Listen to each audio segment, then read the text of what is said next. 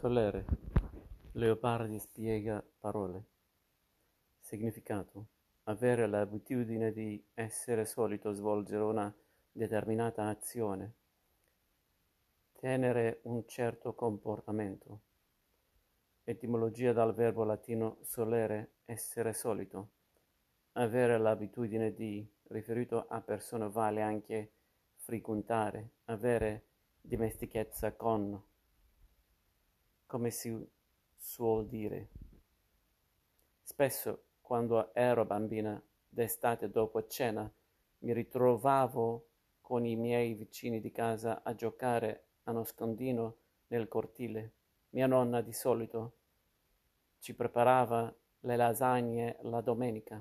Mio marito, quando sapeva che avrei avuto un torno molto presto al mattino, era solito lasciarmi la colazione pronta e un fiore di fianco alla tazzina del caffè. Quando si rievocano dei ricordi del passato che avevano a che fare con il quotidiano, con quelle consuetudini che, benché ora non abitino che la memoria, hanno ancora il tepore di casa, si usano spesso delle perifrasi che conferiscono il senso di qualcosa di abitudinario. Esiste tuttavia un verbo che racchiude in sé esattamente questo significato, il verbo solere, il quale però, se nella lingua latina poteva vantare una certa larghezza di uso, in italiano è stato via via condannato ad un'esistenza piuttosto precaria.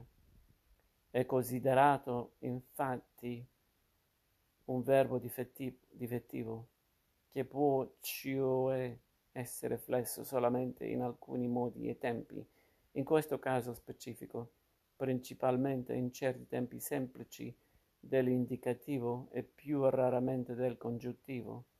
Per tutte le altre forme verbali è necessario ricorrere alla perifrasi, essere solito, che del verbo originario mantiene il participo passato, tale voce, solito, è di fatto quella che ha goduto di maggiore fortuna, facendosi poi autonomamente strada come aggettivo, sempre la solita storia. Sostantivo oggi è più taciturno del solito e anche avverbio solitamente, di solito. Ma tornando al nostro verbo, benché ad oggi sia pressoché inesistente nell'uso corrente della lingua, ad eccezione della nota espressione, come si suol dire. Nell'italiano letterario riceveva invece l'apprezzamento e la fruizione che merita, data l'unicità specifica del suo significato. La donzelletta vien dalla campagna in sul calar del sole col suo fascio dell'erba reca in mano un mazzolin di rose e di viole, onde, siccome suole, ornare ella si appresta, di mani, al dì di festa, il petto e il crine, siede con le vicine sulla scala a filar la vecchierella, incontro là dove si perde il giorno, e novellando vien del suo buon tempo, quando aidi della festa ella si ornava ed ancor sana e snella, solea danzar la sera intra di quei chebbe compagni dell'età più bella. Giacomo Leopardi, il sabato del villaggio. Qui il verbo solere compare nei suoi due tempi più tipici, al presente e all'imperfetto.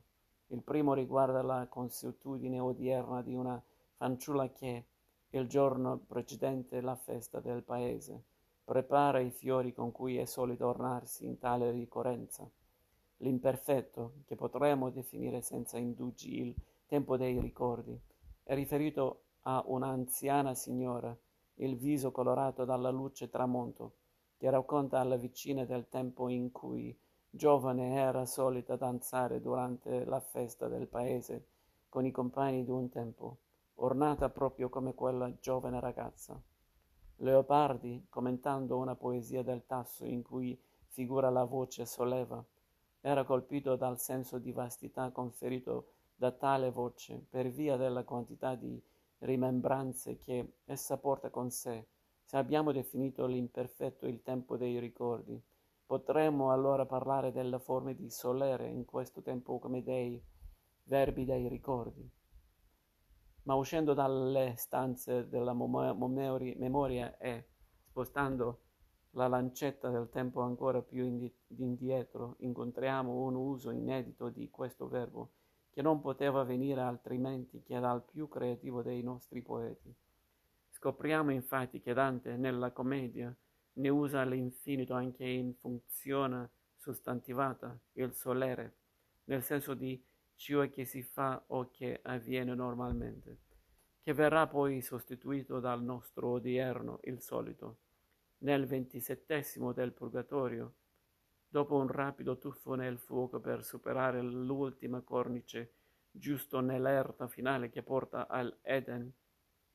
La notte cala, di lì poco si vede del cielo di sopra, ma le stelle si vedono più brillanti e grandi, del solito, appunto. Poco pare il potere lì del, di fiori, ma per quel poco vedea io le stelle di lor solere e più chiare e maggiori Dante Alighieri, Purgatorio, ventisettesimo canto.